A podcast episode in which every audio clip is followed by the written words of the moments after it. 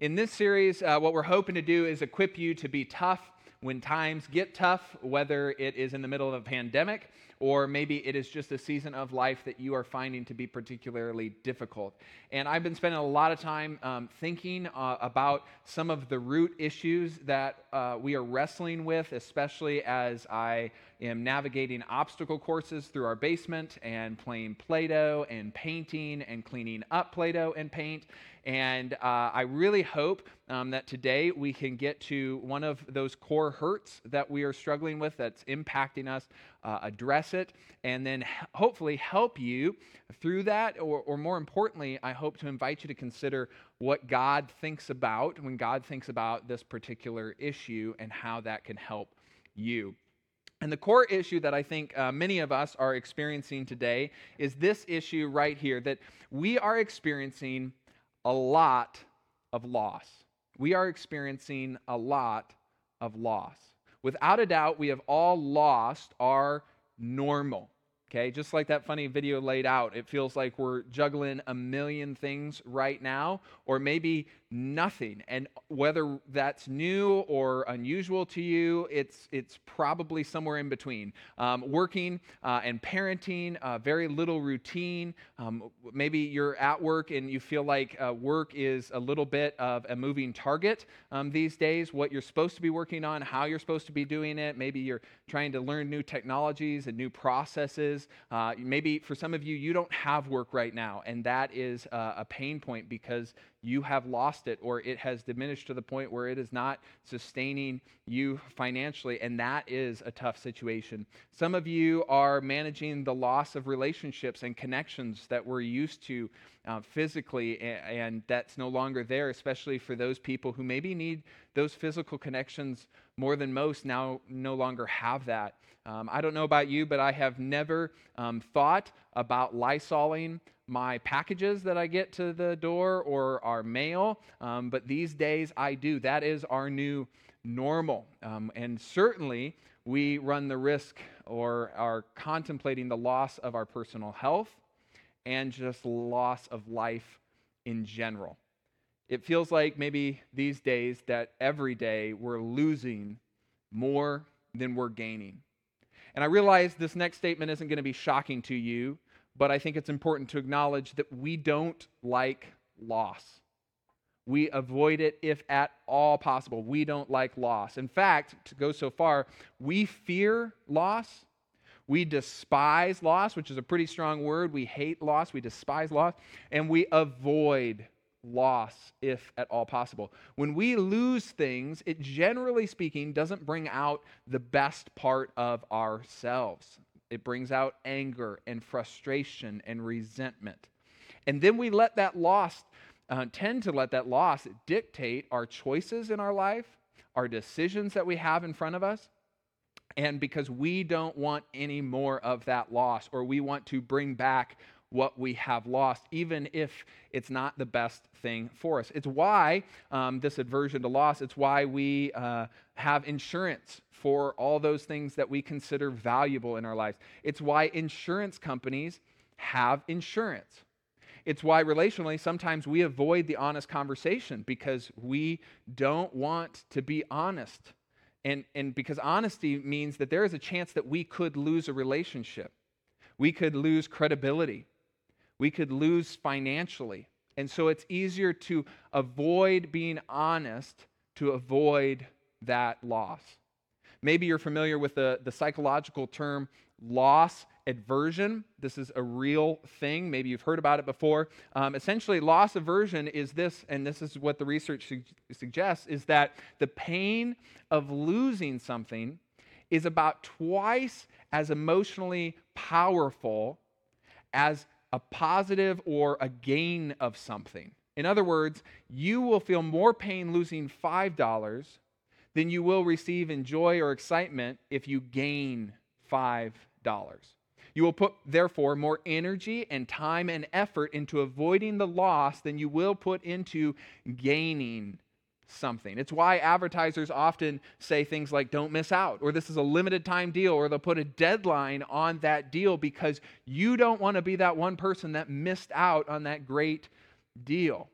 It's why oftentimes peer pressure is so powerful. We think it's because we just want to fit in, but part of it is because we just don't want to be left out. We don't want to lose that connection. We don't want to be the unfashionable one. We don't want to be the one that missed out on that upgrade, that new car, that new boat, that new thing. We want to be a part. We don't want to be left behind. We don't want to lose out.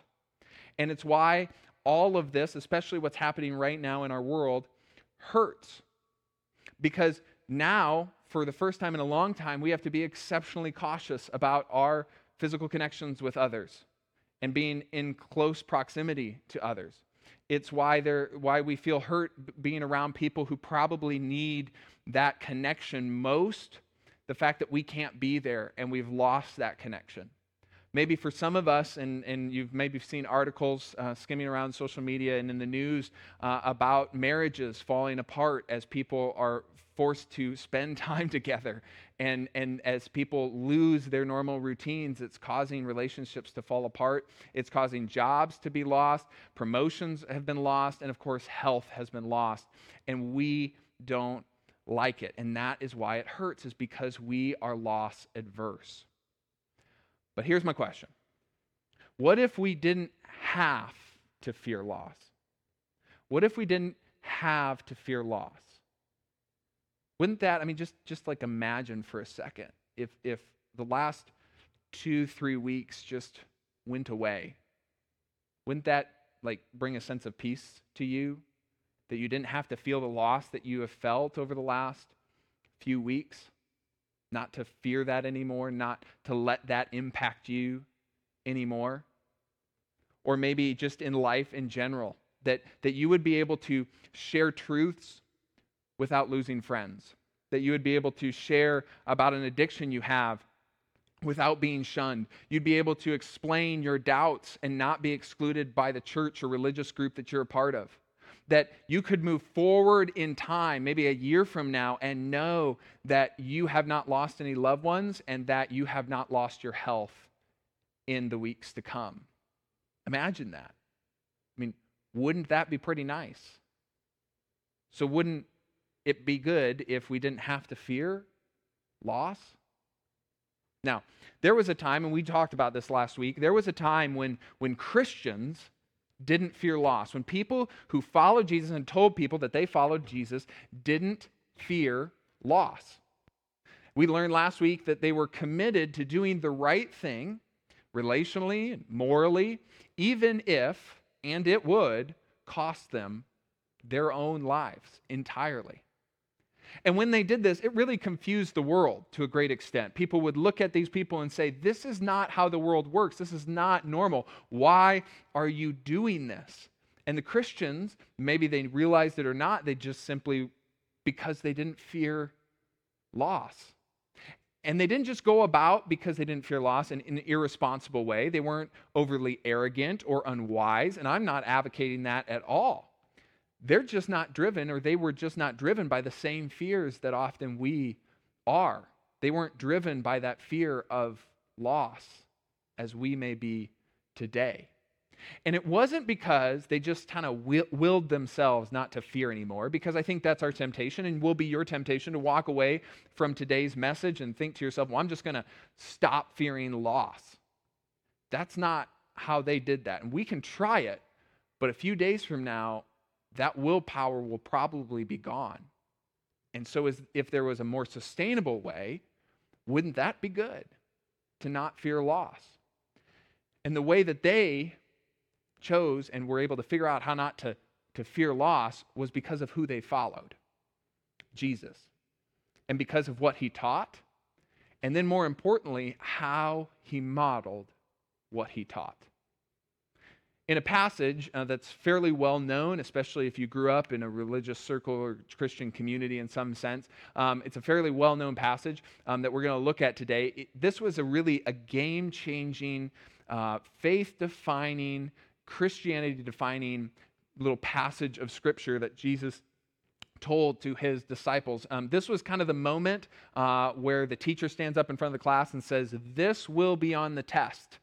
Now, half the class is still on their laptops and phone and not really paying attention, but nonetheless, Jesus is telling his people, his disciples, the people who are gathered in this moment, this will be on the test. This is key to following me. And he just wrapped up talking about how he was the Messiah. He was the Christ. They mean the same thing. Essentially, he was the chosen one. He was the Savior sent by God to die for our sins on Good Friday and then would be raised to life again on Easter. And so he laid this all out to them. And then he came to this uh, bit of passage as those, the twelve and those who are gathered around him, Um, he said to them, he said to them all, okay, so at least the twelve, there could have been more there, okay, just really anyone who considered themselves a Jesus follower was there at this point. And here's what he said to them all. Whoever wants to be my disciple must deny themselves and take up their cross daily and follow me. Now I realize, you hear me read that, you read it yourself, you think to yourself, well, that doesn't sound very fun. In fact, you might even think to yourself, how does that even connect to loss? H- how does a cross, which was a, one of the worst forms of, of execution in the Roman Empire at the time, and the idea of denying yourself connect to loss?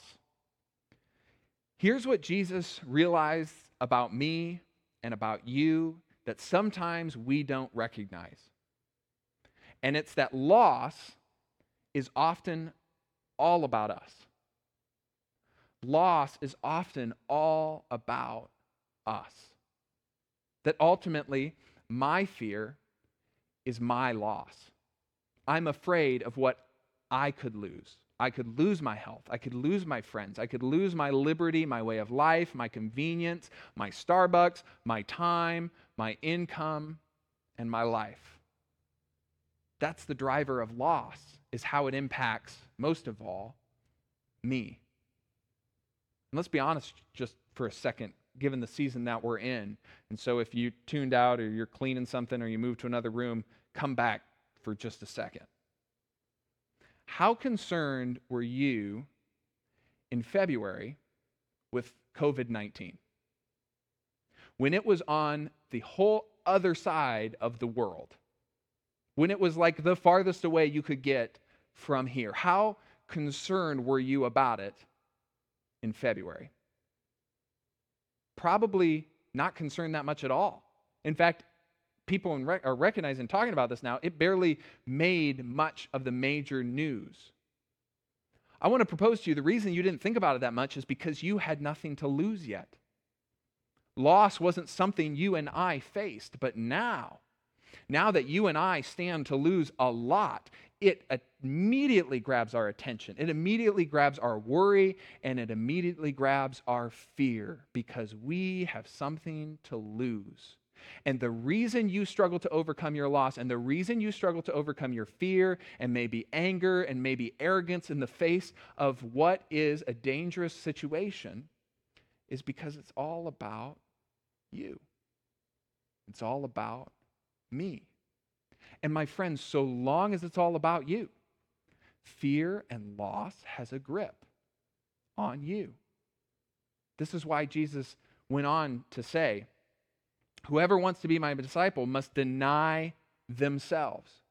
That's why Jesus said, take up my cross, take up your cross daily and follow me. Because Jesus is trying to advocate that until you deny yourself, until you say no to Taylor and say yes to something else, it will always be about you, and that loss that is all about you will have a grip on you. You have to get to the point where you're willing to say no to you and, more importantly, say yes to something else. And in this case, you're saying yes to following Jesus.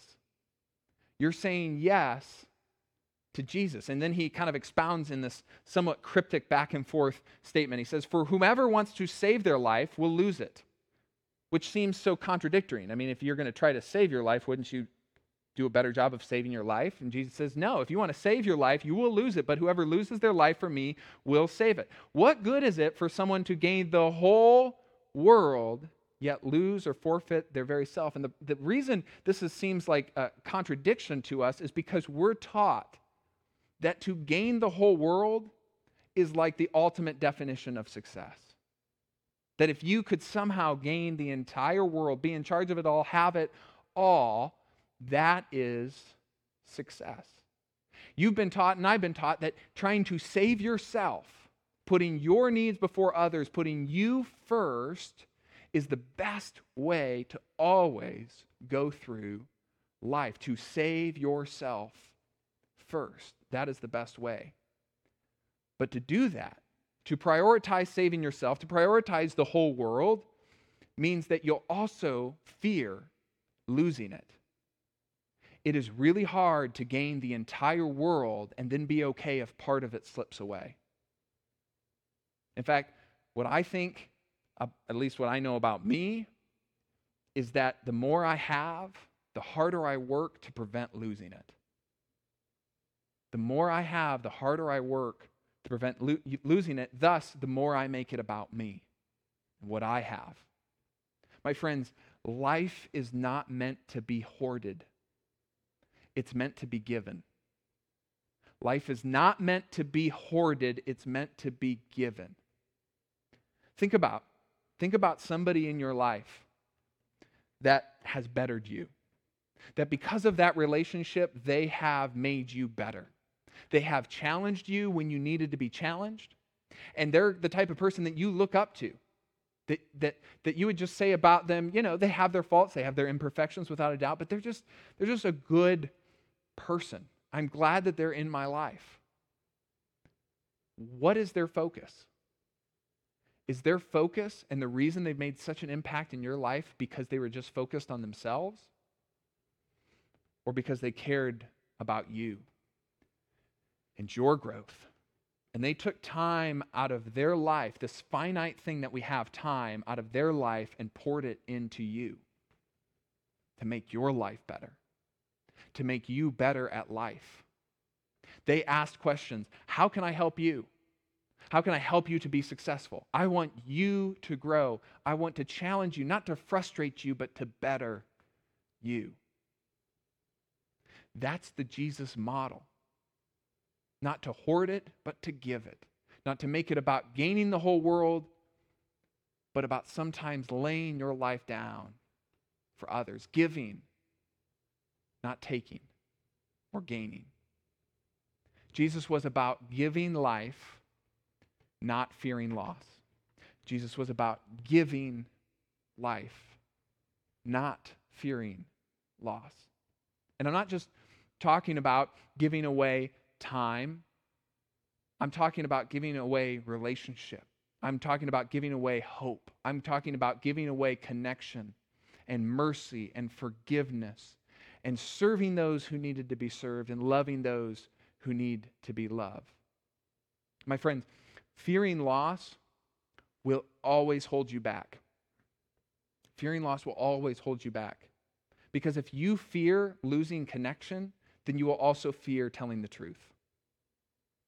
You will fear being honest about yourself and, and your past failures, or in Christian terms, we call that sin, when we've missed the mark with God, and we've missed the mark with God's children, all the people around us.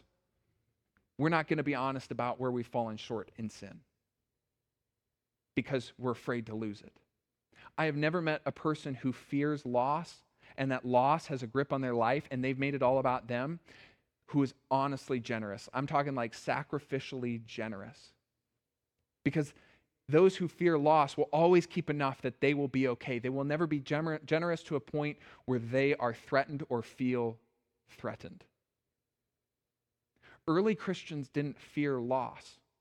And they confused the world because they were almost generous to a fault. They forgave when people didn't deserve it. And when plagues broke out, and we may talk about this next week, they stayed and they cared for those who were sick. They didn't run away like everybody else did and spread the plague to other parts of the world. They stayed put and they loved because that's what Jesus did for them. They gave their life to give others life. Because the man that they followed taught it. He taught to love their neighbor. He taught that we were born equal. He taught um, uh, that we were all sons and daughters of God and that we needed to care, especially for the weakest and the broken and the lost. And then he modeled it. On this Sunday, two thousand years ago, Jesus walked over the top of what's known as the Mount of Olives. And as you get to the top of the Mount of Olives, you look down, and the first thing that you see is the Temple Mount, where the whole Jewish sacrificial and religious system essentially hung right there on the Temple Mount.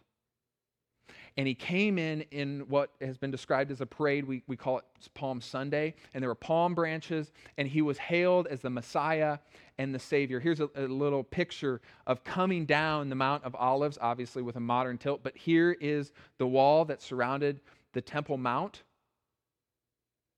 And Jesus walked into this.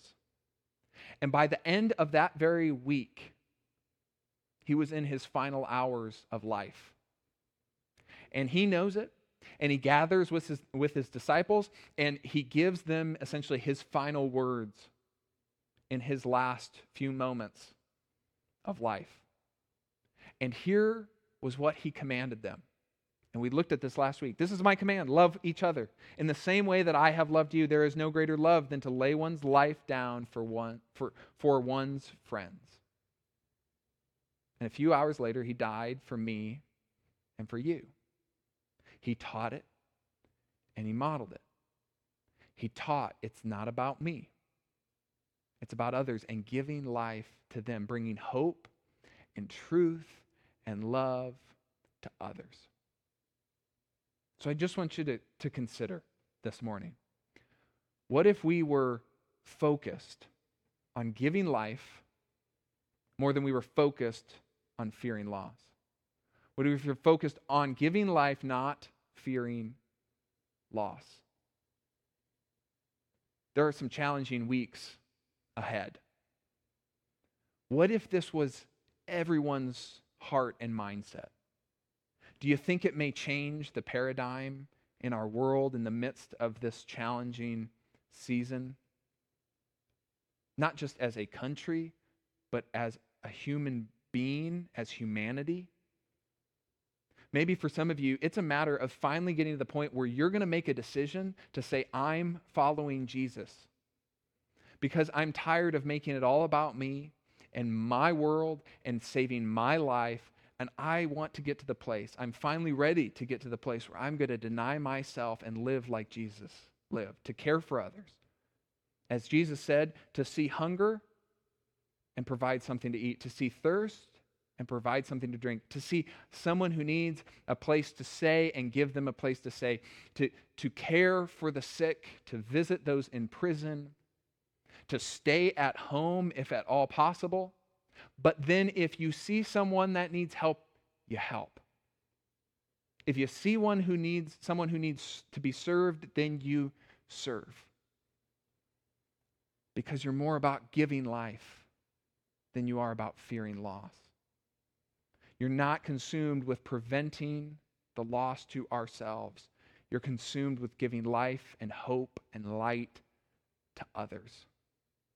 That when people leave an interaction with you, here's what they say, maybe out loud, but at least in their minds, that they say, because of, and insert your name, in my life, my life is better. Because you are in my life, my life is better. Wouldn't that be incredible?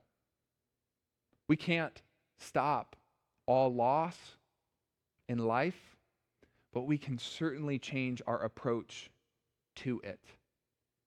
We can certainly, in the midst of pain, in the midst of suffering, in the midst of loss, change our paradigm, change how we respond.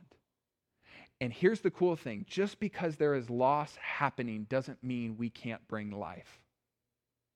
So let's be those amazing people that give hope because Jesus gave us hope first. That we don't just ride the wave and the challenges that is in the world today, up and down, up and down, but we stand on a rock that doesn't change, that is firm, because love can be love even in the midst of challenge. Hope can be hope even in the midst of challenge. Jesus' message was essentially this: you will find life when you start giving it away like Jesus did. And I realize this is maybe a big step for some of you, especially if you're just tuning in for the first time, you're contemplating faith for the first time, because I realized when I was when I was an agnostic, some statement like this could have been a real hurdle for me. I don't mean it to be a hurdle. I mean it to maybe change your paradigm of Christianity, to maybe change your view of what it means to follow Jesus. Because some of us have grown up in unhealthy versions of Christianity, and this is this moment when Jesus stands up in front of his entire class and says, this is the test. You will find life when you start giving it away, like Jesus did. And you've had those moments too. You can think back into those moments where you were really proud of maybe a decision that you made or that the impact that you made, and you looked at, if you look back at that moment, you will think to yourself, maybe it's because it was a moment in which I didn't do it for me. It wasn't about me and how it was going to benefit me or those people whom I even cared about. It was just simply about giving life to others. It won't be about you if you do this right.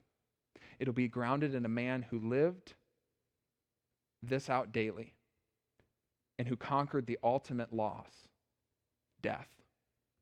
That whenever fear or loss is whispering in your ear, whispering in my ear, we just think to my, ourselves, I'm not listening. In fact, I can't even hear it because my trust is elsewhere.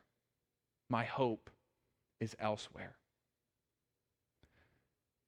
We can't do it all as a church. We can't be there for all the need that's going to be out there in the world now and in the future.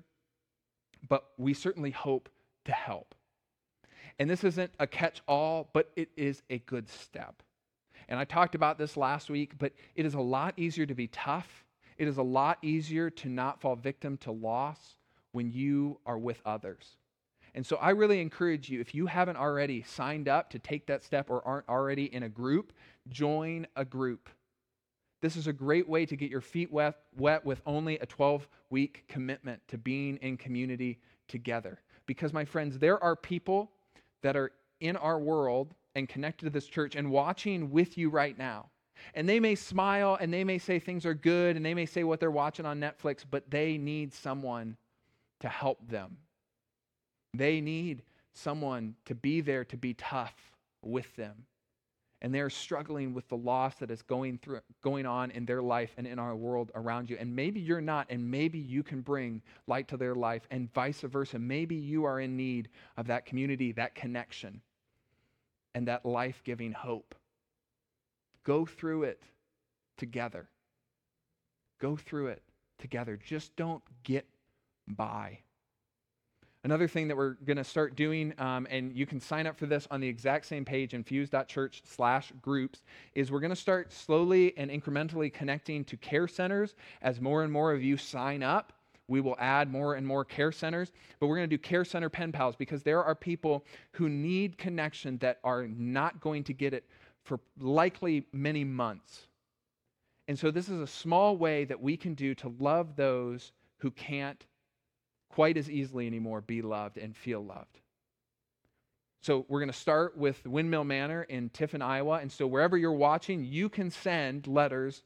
And so what I would encourage you to go to do uh, to sign up is go to our website, infuse.church slash groups, and you'll find the Windmill Manor's pen pal group. You request to join it, and when we approve it, we'll send you a letter. And if we have that, if that group fills uh, fills up, we have individual names that we will connect you with. Um, we'll add another group, and we'll add another group because we want to be uh, serving those and loving those who need it most, especially those who don't have a lot and that little that they do have is being lost. I mean, just imagine, just imagine if all two hundred of plus of you that watch, you just went out and if you saw something, you did something. Otherwise, you just stay home. But you saw something, you did something about it. You gave life to someone.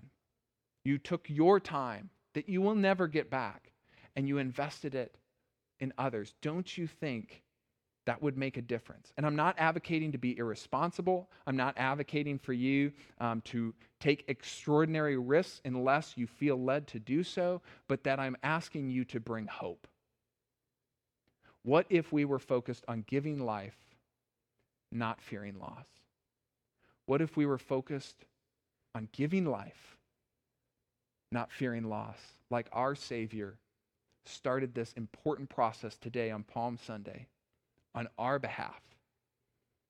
If he would have stopped and responded to, no doubt, the loss he knew he was going to experience, we would be without a Savior. We would be without and not clearly understand the love of God. But because he was more worried about giving life, we get to experience that love today. And I hope maybe this would be the day in which you choose to make that decision.